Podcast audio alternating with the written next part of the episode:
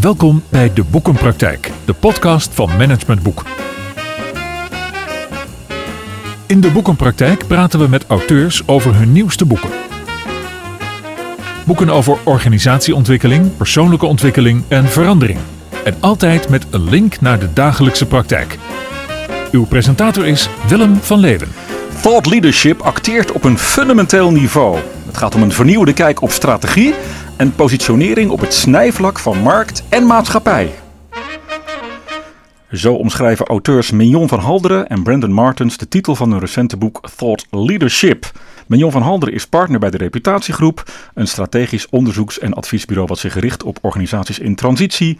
En bij diezelfde Reputatiegroep is Brandon Martens ook adviseur. En beiden ondersteunen organisaties in het vormgeven van dit Thought Leadership. Wat is dat toch, dat Thought Leadership? Ze hebben er een boek over geschreven en daarom zijn ze beide vandaag mijn gasten in deze aflevering van de Boekenpraktijk. Welkom Brandon en welkom Mignon. Ja, dankjewel. Goedemiddag. Toen ik het boek in eerste instantie onder oog kreeg, dacht ik, daar gaan we weer. Weer een boek over leiderschap. Dus ja, eh, er is al zoveel over geschreven. Wat, wat, wat, misschien gelijk een hele grote vraag, maar wat maakt dit boek anders als het gaat over leiderschap? Um, nou, Thought Leadership heeft veel te maken met leiderschap, laat ik dat zeker vooropstellen. En dat daar veel boeken over zijn. Um, ja, hè, leiderschap is zeker in deze tijd een heel belangrijk onderwerp. Ja. Um, wat het Thought Leadership maakt, is dat je nu ziet dat uh, we zitten nogal in uh, wat transformaties. Sommige mensen vinden dat een vervelend woord, maar het is wat het is. We hebben een duurzaamheidstransformatie, digitale transformatie, maar net zo goed een waardetransformatie. Mm-hmm. En organisaties hebben zich daar steeds meer toe te verhouden. Um, en een transformatie zegt het al, iedere transformatie vraagt ook nieuwe manieren van denken en nieuwe manieren van doen. En dat roepen we zo vaak. Hè? We Mm-hmm. hebben nieuw denken nodig. Maar hoe geef je nou je strategie vorm langs vernieuwend denken? Ja. En daar gaat dit boek over. Hoe verschuif je bepaalde gedachtegoeden Ja. om eigenlijk ja, jouw strategie uh, ja, voor te bereiden op de toekomst? Dus het is eigenlijk een manier om een transformatie in een organisatie te realiseren. Of is dat het simpel gezegd? Een manier om een transformatie in een organisatie te, Te realiseren. realiseren. Uh, een middel dus. Nou, het is zeker wel een vehikel, ja. Mhm. Het, is, het is geen doel op zich. Mhm. En dat is ook denk ik het onderscheid wat we maken. eh, zeker in het boek. En dat is ook wat, waarvan je zei van, oh daar gaan we weer, voor leadership. Eh, vaak wordt gezien, eh, wordt, eh, wordt gezegd vanuit eh, thought, we willen thought leader worden, als, als, alsof dat het doel is. Ja. Maar wij benoemen het veel, meer en benaderen het veel meer als zijnde van, nou goed, om richting, en, en, eh, richting te geven aan die transformatie als organisatie zijnde en je verantwoordelijkheid daarin te nemen, is thought leadership zeg maar een, eh, Ja. de weg er naartoe. Want even voor de, voor, de, voor de mensen die het boek helemaal niet kennen. Het is niet een term die jullie bedacht hebben. Het is gewoon een Nee, internationaal bekende niet. term. Ja. Waar komt hij eigenlijk vandaan? Nou, de grap was, uh, en dat, dat is ook hoe wij de term gebruikten, hè, want thought leadership, dat, dat is ook vaak, zie je vaak terug in de marketing PR-hoek. Mhm. En uh, ook prima, hè, ook hoe, hoe dat daar um, uh, gebruikt wordt. Als wij willen meer thought leadership uitdragen, hoe kunnen we dat doen met content en marketing?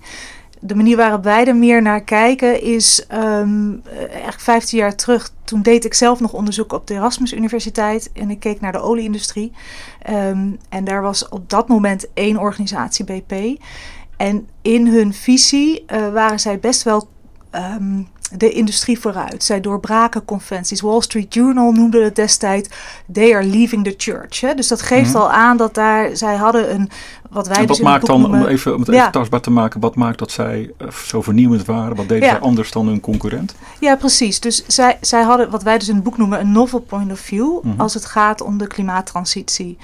En er meteen, daar moet ik meteen bij zeggen dat um, zij hadden die visie heel sterk, wisten dat heel sterk uit te dragen. Waren ze echt de industrie, daar schudden ze het mee op. En dat, was, dat, ja, dat is nodig hè, als Ja. het gaat om klimaattransitie. Maar wat ze, en dat is een heel essentieel onderdeel van thought leadership. Ze zijn niet in staat geweest om dat novel point of view helemaal te vertalen en door te vertalen naar een strategie. Hm. En uh, ik denk dat veel luisteraars nog wel goed weten welke crisis uh, BP heeft gehad. Dus in die zin is, to, is BP eigenlijk een hele mooie praktijkcase. Ja. Om te zien wat wel en niet uh, goed ging. Maar als je nou kijkt, hè, want je, je, je, je haalt de term novel point of view ook erbij. Ja. Dat is een heel belangrijk aspect, onderdeel eigenlijk. Hè. Je, je moet een... een, een nou, ja, en je mag ook het- vernieuwend perspectief Ja, zeggen. Vernieuwende perspectief. zienswijze. Ja. Maar toch even, maak dat eens tastbaar. Wat is dat? Ja. Wat is, wat is, geef misschien even een voorbeeld van Ja. zo'n novel point of view. Ja, wil jij die geven? Ja, zeker. Eh, nou, het is allereerst is het eh, die, een bepaalde zienswijze die je hebt op, op het thema die belangrijk is voor je stakeholders. Eh, en die je ook ziet in de wereld van, nou goed, eh, dat, dat gaat ons aan als organisatie, daar hebben we ons op te volhouden. Mhm. En Novel Point of View is daar inderdaad die, die vernieuwende kijk die, je- die je hebt. Eh, een voorbeeld eh, daarvan is, eh, is bijvoorbeeld Ørsted. Eh, dat is een Deense energiebedrijf. Ehm, die hebben een hele omslag gemaakt van fossiel naar duurzaam. En ik denk grofweg eh 10, 10, 12 jaar. En eh, om die omslag, zeg maar, om daar, om daar eh, ja, handen en voeten woorden aan te geven van dat ze zagen van, nou goed, we hebben, we hebben onze verantwoordelijkheid te nemen als energiebedrijf. Ja. Zeker qua uitstoot. waren zij verantwoordelijk voor een derde van de uitstoot van heel Denemarken. Ehm, eh, was de toenmalige CEO die eh, zei van, nou, we moeten het gewoon anders doen. We moeten een omslag maken. En hij zei van, eh, een portfolio bestond uit 50% duurzaam, duurzame energie en eh 85% uit fossiele bronnen. Ja.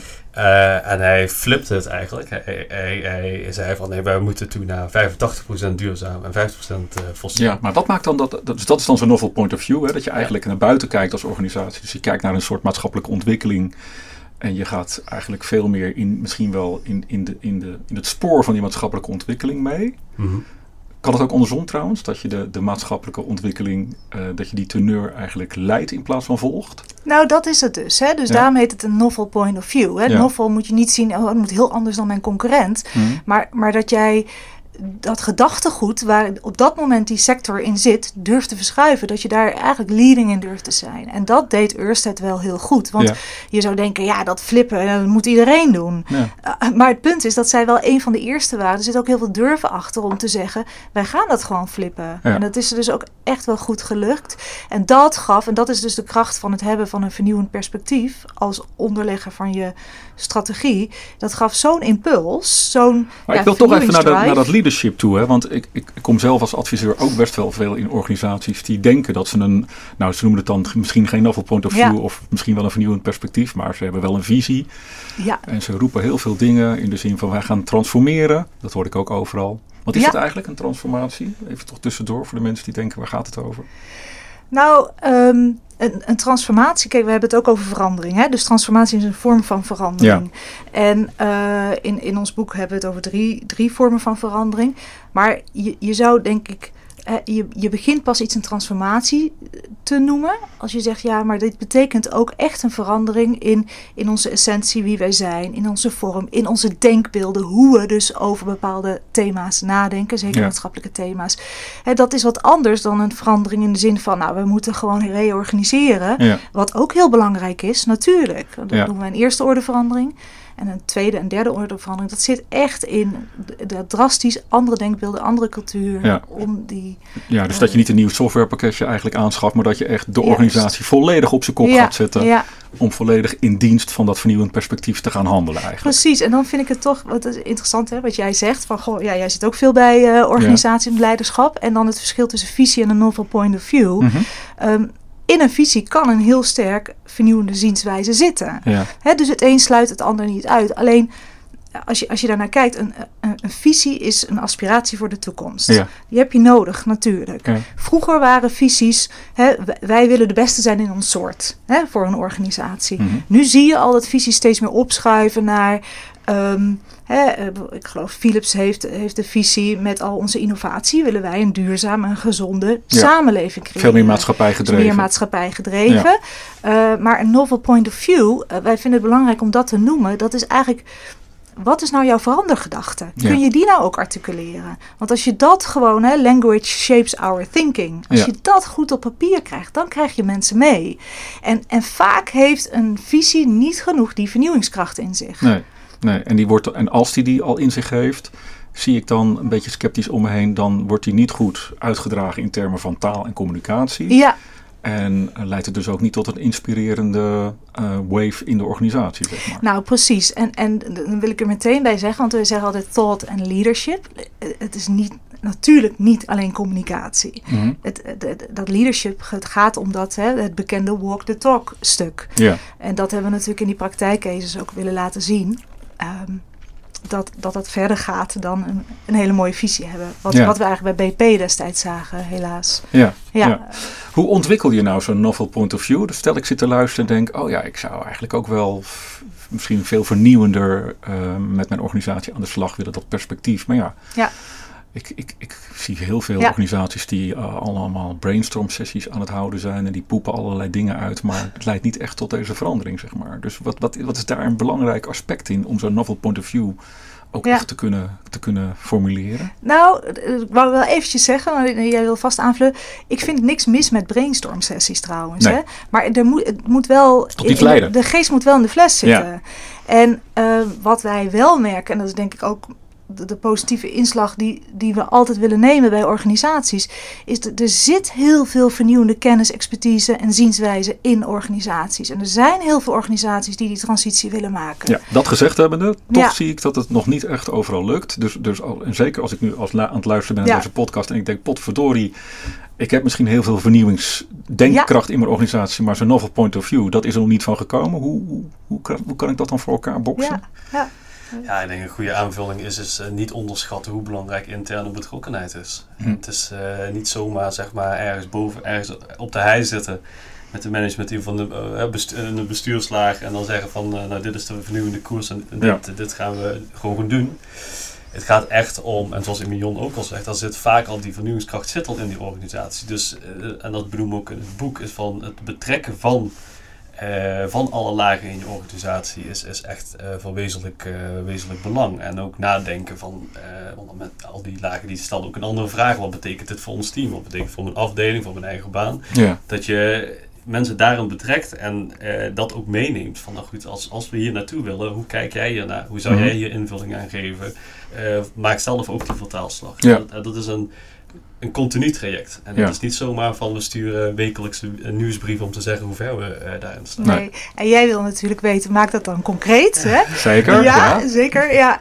Eh, eh, vooropgesteld, bij iedere organisatie is dat anders, want ze zitten in een ander stadium. Maar wat wij bijvoorbeeld veel doen en wat elke keer hele mooie dingen oplevert, is we beginnen vaak met heel veel interviews. Gewoon daar ook de experts. Ik heb één keer voor een organisatie iets moois gedaan. Dat het leiderschap zei: Ja, we hebben hier zoveel data gedreven jonge mensen zitten. En eigenlijk luisteren we te weinig naar ze. Wij zitten al te veel in ons eh, Ja. paradigma. Ja. Ehm, en toen was het zomer. En toen van, ga gewoon al die mensen eens interviewen. Ja. Want die worden niet genoeg gehoord. Nou, Hm. dat, dat bracht echt zoveel bijzonders naar boven. Dat is eigenlijk wel apart, hè, toch, als je daarover na gaat denken. Ja, maar, ja, dat, Ja. maar dat weet jij ook als je een organisatie bent. Hè? De organisaties zijn zo druk. En als je die ruimte Ja. daar niet voor pakt. Ja. Het is grappig, we hebben het ook altijd over vier R als het gaat om positionering. Hè? Positionering is geen profilering, maar positionering is Mhm. welke rol pakken we, welke richting kiezen we daarin, Mhm. welke, eh, wat, hoe, wat, wat vraagt dat van onze relaties met stakeholders en welke ruimte durven we Ja. daarin dan ook te nemen. Maar als je zegt, hè, leg je oor te luisteren gewoon eens op de werkvloer, om het even plat te Ja. maken, bij je mensen, waar, waar de kennis zit en waar Ja. het potentieel zit. Ehm, en ondertussen kom je niet anders tegen dan organisaties die met zelfsturende teams werken en verantwoordelijkheden lager in de organisatie willen leggen. Dan is dat eigenlijk nog helemaal niet gelukt, zeg jij. Dan is dat nog far away from waar we willen zijn met elkaar. Ja, maar ik denk ook wel dat dat een menselijk proces is, wat misschien altijd zo zal zijn. En Mhm. hè, dat is al onderdeel daarvan. Het is ook allemaal geen rocket science. Nee. Maar hè, we hebben het nu steeds meer over het empathische en het menselijke. Puur daar ruimte Ja, maken. En ja. om hem dan concreet te maken. Hè, dus, dus na die interviews, dat hebben we allemaal naar boven gehaald. Er kwamen zoveel, zoveel vernieuwende zienswijzen en kennis en expertise naar boven. En dan komt het dus toch weer neer op conceptuele creatie. Ja. Dus wij hebben daar ook eh, storyboard sessies gehouden. Dus dan werken we eigenlijk met heel veel beetje absurdistisch fotomateriaal. Om, en dat vinden mensen heel leuk. Ja. Ook, ook in boards. En Ja. ook in mensen Beetje die box. hele andere... Ja, helemaal. En met die storyboards laten we striptekeningen maken. En daar komt zoveel naar boven. En wat je meteen, een, een zeer belangrijke bijvangst... is dat je dan begint die commitment te groeien. En die bijvangst. Oh, dit is leuk. Dus natuurlijk hartstikke vertrouwen Ja. opbouwen in zo'n Ja. organisatie. En vaak helpen we organisaties dan, en het liefst met mensen in die organisatie, om dat nou eens goed op papier te zetten. In, Mhm. Ja, als je hem heel plat slaat, in een storyline, in Ja. een verhaallijn. Eh, en als ook leiderschap dat gaat zien als onderleggen voor, voor die vernieuwing, dan is dat al één, één eerste stap. Ja. Ja. Oké. Zullen we even naar de stellingen gaan? Ja hoor. Ik wil jullie vragen even afzonderlijk van elkaar, misschien zelfs zonder oogcontact, om even alleen met eens of oneens te antwoorden. En daarna volgt de nuance. Stelling 1. Veel organisaties roepen wel dat ze moeten of willen transformeren, maar weten eigenlijk niet waar ze het over hebben. En dus verandert er in de kern niets. Wie wil je dat er eerst reageert? Maakt niet uit. Ah. Ehm, de- de- en daar moet ik op reageren. Eens of niet eens? Eens. Ehm, Gewoon even kiezen. eens, eens, Eens. met ja, positieve slag. Ja. Brandon? Ja, eens. Omdat je, ja, De, toelichting mag Dat- dat straks, Ja, ja. ja. Stelling 2. Die hebben we eigenlijk al een beetje behandeld. Een organisatie verbeteren en vernieuwen vraagt nadrukkelijk om het meekrijgen van je mensen. Dat is maar al te vaak een mission impossible, omdat de mens van nature niet veranderingsgezind is. Jullie zijn wel hele lange denkers. Nou, ik geef, ik, ik geef Ja. Ben even het woord. maar ik ga oneens zeggen. In de nuance Oneens. kan je uitleggen waarom. En jij? Ja, ik zeg wel eens. Eens. Ja. In dit VUCA-tijdperk, een term die jullie ook gebruiken, hè, dat staat Ja. voor, Volatile, Uncertain, Complex en Ambiguous, dus eigenlijk een, een tijdperk waarin heel veel snel verandert, zijn de meeste organisaties veranderingsmoe. En dan moet een organisatie eerst bijna failliet gaan voordat er een fundament voor vernieuwing is. Of de stellingen zijn heel moeilijk, of jullie vinden het heel lastig om te kiezen. Nee, Ik vind het een hele mooie stelling ten eerste. Hoor. Ook. Ja. Dankjewel. Het, het gaat over een bepaalde eh, graad van urgentie Ja. creëren. Ja, Dus in die zin zou ik eens zeggen. Precies daarom zeg ik eens. oké. Ja. Nou, laten we er maar eens even eh, naartoe gaan dan. Die eerste stelling. Hè? Eh, veel organisaties roepen wel dat ze moeten of willen transformeren, maar weten eigenlijk niet waar ze het over hebben. Dus verandert in de kern niets. Jullie zeiden nou veel nadenken eens. Wat is daarvoor de verklaring? Wat, wat, wat maakt dat, dat, dat organisaties zo'n zo'n zo'n radicale verandering die die vaak toch nodig is, zo'n echte transformatie die je net al hebt getypeerd, dat, dat, dat dat zo lastig is? ja. Zijn er nou geen mensen die het aanzwengelen of wat, wat is dat? Nou, eh, kijk, in, in, in die zin, en ik denk dat weten we ook allemaal, eh, veranderen is gewoon heel moeilijk. Mhm. Jezelf al veranderen als je dat wil, is moeilijk. Ehm, en je zou kunnen zeggen, er zijn drie factoren die die verandering, zeker transformaties, moeilijk maken. Dat is eerst het hoofd. Hè? We zien het nieuwe vaak niet. We, we hebben gewoon niet genoeg verbeeldingskracht om dat te zien. Nee. Eh, twee, ehm, het hart. Eh, dat noemen we ook wel het affectieve. Eh, mensen vinden het spannend om te veranderen. Wat betekent dat voor mij? Nou, al die dingen. Ja. En dan heb je eigenlijk ook nog het systemische. Het is best moeilijk om Ja. als iets, hè, FUCA, waar we het net over hadden, Ja. om alles wat met elkaar ver- verweven is om te veranderen. Dus, Mhm. En, en dat geeft dus maar nog des te meer aan dat je dus die visie en die leiderschap nodig hebt. Ja, ja, ja, oké. Ehm, die tweede stelling, de organisatie verbeteren en vernieuwen, dat vraagt nadrukkelijk om het meekrijgen van je mensen. En dat is maar al te vaak een mission impossible, omdat die mensen natuurlijk dus niet echt veranderingsgezind is. Jij zei oneens. Ja, omdat ik denk dat veranderingsgezindheid is een state of mind, eh, denk ik. En eh, er zitten natuurlijk voorwaarden aan wanneer mensen wel of niet willen veranderen. En Ja. ik, misschien is het de optimist in me, Ja, maar ik denk dat de mensen ze- zeker wel wil veranderen Ja. als ze perspectief hebben. ja, En een beetje perspectief te bieden, dan is dat toch een, ik denk de allerbelangrijkste randvoorwaarde. Omdat mensen zich daartoe kunnen verhouden. Ze kunnen zich inbeelden, wat gaat het voor mij betekenen. ja. En ik denk dat als je die factoren in oogschouw neemt, dat, daarom, dat mensen dan wel sneller eh, veranderingsgezind zijn. Dus, Is dat niet altijd een combinatie van, eh, dat, dat doet die derde stelling ook, hè, eh, over dat die urgentie een beroep op. Is er niet altijd een combinatie van aan de ene kant de pushfactor, dat het gewoon een enorme urgentie moet zijn. We zijn bijna failliet, we moeten nu echt veranderen, het kan niet anders. In relatie tot, we, willen we hebben een droom, we hebben een ambitie en we willen ergens naartoe, een perspectief. Is dat niet, zijn dat niet de twee assen die er eigenlijk allebei moeten zijn? Ja, en dat zagen we ook heel goed terug in al die praktijkcases. Ja, Ehm, er was eigenlijk geen enkel, enkele organisatie die zomaar verandert, verandert vanuit maatschappelijk perspectief. Mhm. Er zat altijd een bedrijfseconomische urgentie ja, ook achter. En ik denk dat het ook zo realistisch is. En zo mag je er ook gewoon naar kijken. ja, Eh, bovendien is het tegenwoordig ook zo, als je je maatschappelijke legitimiteit niet bewaakt, dan heeft dat impact op je bedrijfseconomische legitimiteit. Dus hè, dan, Ja. dan ben je ook weer terug bij, precies. bij datgene, die urgentie. ja. Nou zullen we gewoon eens even naar die eh, praktijkcasus gaan. We kunnen ze niet alle zes behandelen, maar jullie hebben eh, eh, een uitgebreid beschreven ziekenhuis Bernhoven, Philips, Parktheater Eindhoven, Ørsted, je zei het net al, Strijp S. Een woningcorporatie is dat, toch? ja, het is een, eh, het is een, ehm, een stadsdeel. Oh, Eh, maar de, de wooncoöperatie Centrido is daar wel een van de drijvende krachten geweest. dan. ja. Even dan eh, Parktheater Eindhoven als voorbeeld. Vind ik wel een mooi voorbeeld. Daar was dus duidelijk een urgentie omdat er rode cijfers kwamen, toch? Ja, klopt. Ja. Ja. En, en dan beschrijven jullie heel uitgebreid zeg maar, wat die transformatie is geweest. En dan staat er een, een ik weet niet of toen destijds een nieuwe directeur was, maar in ieder geval een directeur op, Giel Pastor. Die zegt van hé, hey, we moeten terug naar de bedoeling. Zo heb ik dat althans opgevat. Hmm. Waar zijn wij eigenlijk van? En dan komt die hele transformatie. Ehm, werkt het ook altijd zo dat er een, een, ja dat klinkt een beetje heel vervelend dat ik het zo zeg, maar een sterke man of vrouw moet opstaan die, die daar echt eh, een, een, een nieuwe boodschap gaat aankondigen? Moet dat echt op CEO-niveau beginnen? Het hoeft.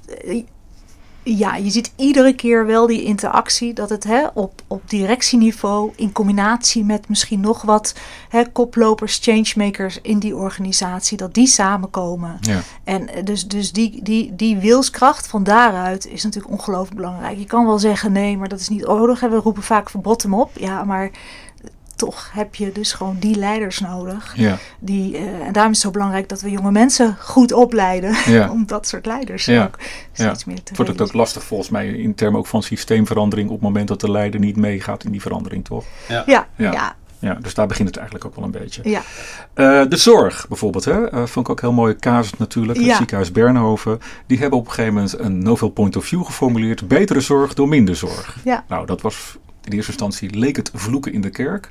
Ja. Toch? Ja, het was heel contra-intuïtief. Ja.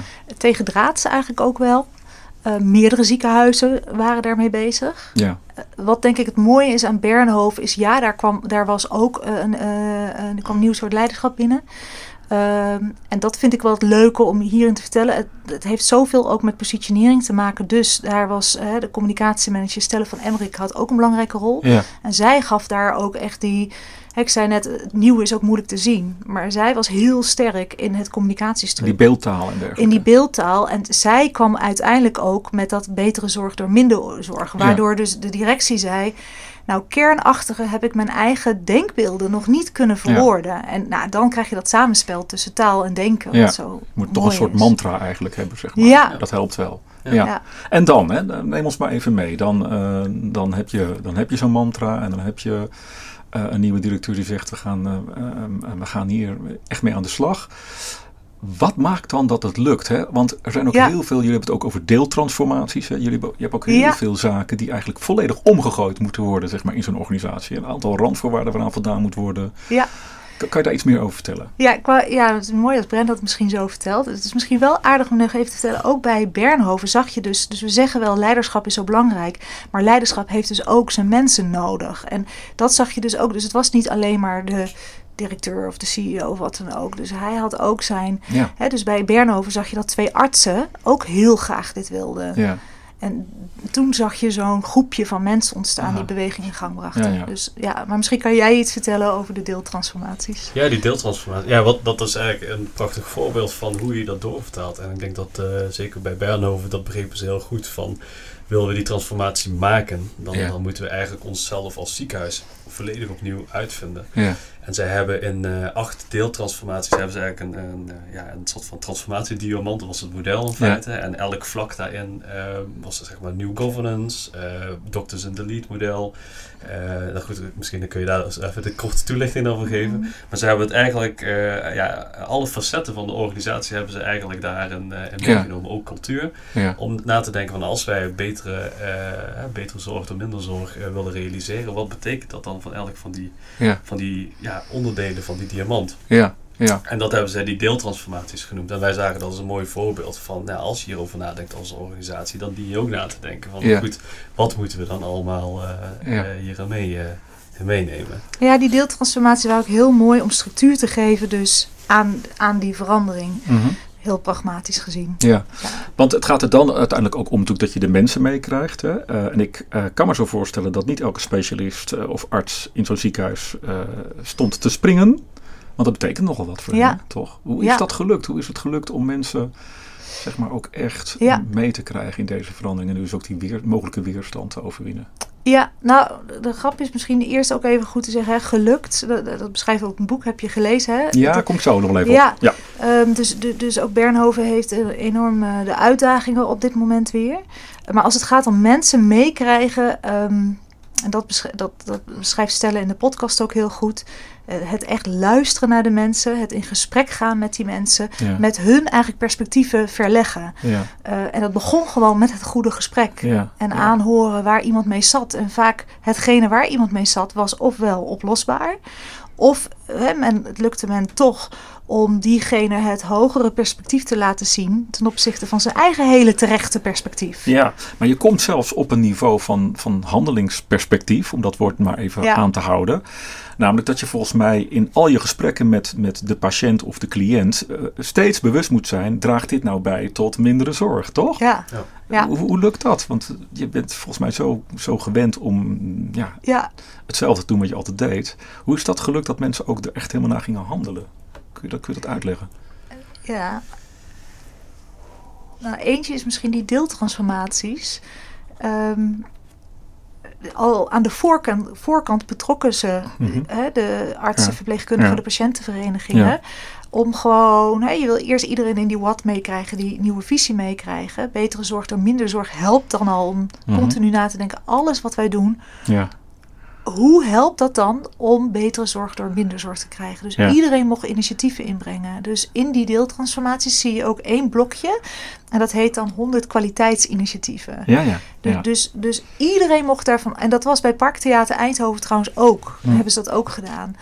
En ehm, een van die artsen daar, die geeft dat ook heel duidelijk aan. Van ja, wij waren eigenlijk het clubje die. Die why heel duidelijk neerzetten.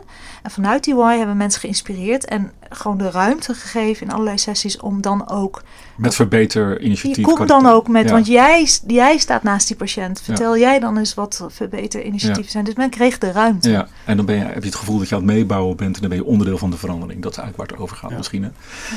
Je zei het al eventjes, ehm, tijdens de corona-epi- eh, tijdens de corona-epidemie, moeilijk woord, bleek toch eh Bernhoven niet volledig eh, future-proofed te zijn, bedrijfsmatig zeg maar. Ehm, ondanks dat thought leadership. Dus wat zegt dat eigenlijk over de duurzaamheid van thought leadership? Ja, nou ja, ik weet niet of dat de juiste vraag is. Wat zegt dat van de duurzaamheid van thought leadership? Ehm, omdat als je teruggaat, hè, hoe kijk je naar thought leadership? Kijk jij daarna, ik wil thought leadership en dan ben ik straks succesvoller? Of kijk je daarna, van ja, wij hebben onze rol te pakken in deze veranderende samenleving. Gaan wij dat niet doen? Hè? Dan A, dan wordt de maatschappelijke druk steeds groter. Dat is ook niet goed voor je reputatie. B, organisaties willen graag ook heel graag mee. Mhm. Er zit gewoon een drive ook in. En ehm, C, ja, dan ga je straks misschien toch je bedrijfseconomische leg- legitimiteit voorbij. Als Ja. je het niet doet, hè? want de wereld verandert. Dus er, er zit.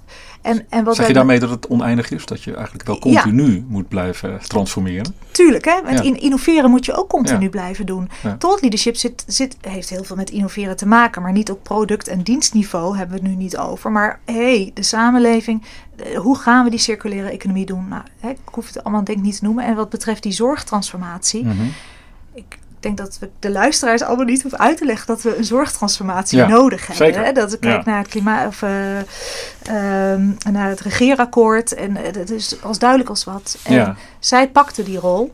eh, en zij hadden een pioniersrol, maar ze hebben nu dus ook gezien dat bepaalde dingen. Ze, ze, had- er zijn valkuilen geweest Mhm.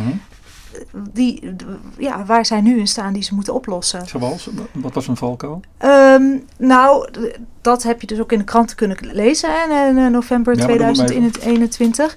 Eh, de kosten die, die zijn heel erg hoog geworden. Met name ook eh, als het gaat om, eh, volgens mij ook personeelskosten. Mhm. Nou, en als je dan naar die deeltransformatie zit, daar zijn wat gewaagde beslissingen genomen. Ja. ehm, die in die zin echt tot leading waren. Maar waarvan je nu ziet, hey, is dit dan echt volledig de manier waarop je het moet doen? Ja. Ehm, ik, ik denk dat, de, dat, dat je straks pas kunt gaan zeggen van nou, ehm, hè, misschien is het wijzer om het nog wel op die manier te doen, maar in aangepaste vorm of wat dan ook. Maar zij zijn wel de eerste geweest ja.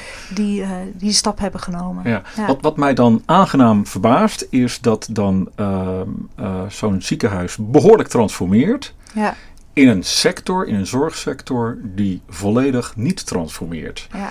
Oftewel, je bent pionier. Waarom Ja. wordt er niet meer afgekeken? Waarom wordt er niet meer geleerd van zo'n ziekenhuis? Waarom is die sector nog steeds zo ouderwets, zeg maar? Ondanks die transformatie van Bernhoven. Hoe komt dat?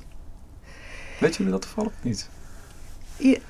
Nou ja, A, kijk je er vanuit een balkonperspectief naar. Die zorgtransformatie, we zitten nog maar aan het begin. Mhm. Hè? Du- dus dat zij die rol hebben gepakt, dat betekent Ja. niet een transformatie duurt, hè, kan Ja. decennia duren. Ja. Ehm, dus, dus als Maar je- jullie zijn erbij betrokken geweest ook, denk ik, hè? Bij, bij niet bij de toch? transformatie zelf. Oké. Maar dus wel we- ondersteunend geweest of ook niet? Eh, nee, nee, nee, maar nee, absoluut Maar niet, we nee. hebben wel de case, eh, zeg maar, eh, Ja. beschreven. Je bent wel, wij zijn wel na, eh, hoe zeg je dat, dicht betrokken geweest bij, Ja. Ja. ze hebben ons dicht, eh, dicht bij het verhaal meegenomen, Ja. zeg maar. Ja. Ja. Eh, En dat Ja. komt omdat eh, hè, destijds hadden wij nog het lectoraat. En eh, daar was iemand bij eh, binnen Bernhoven, die was daar interim. En die zei, goh, wat, wat, wat jullie doen is een novel point of view. ja. Toen zijn we in gesprek geraakt. Maar als ik het nou even, misschien maak ik het veel te eh, ambitieus.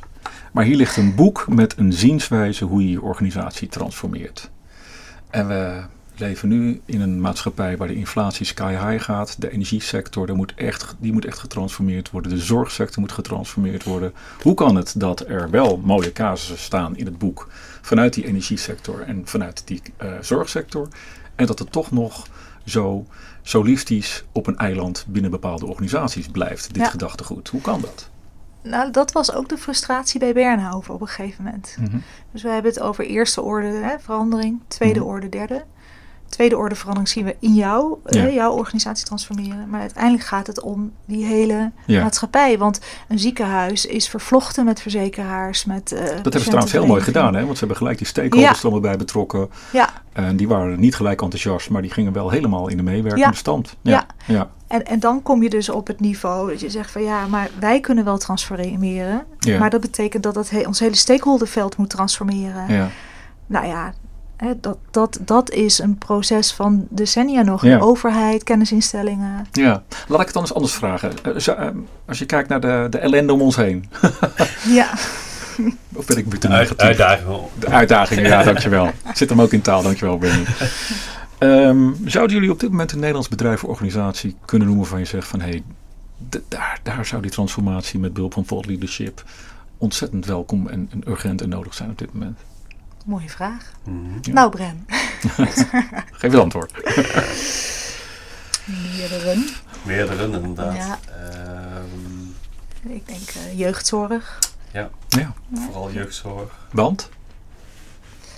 Nou ja, hè, heb je het nieuws gevolgd, dan zie je dat, Ja, dat, het, hè, dat er heel veel eh, mensen, ook zeker door corona, eh, echt hè, in, in de, psychische problemen Ja, zitten. ja. Niet genoeg geholpen kunnen worden, omdat het systeem gewoon stagneert. Ja.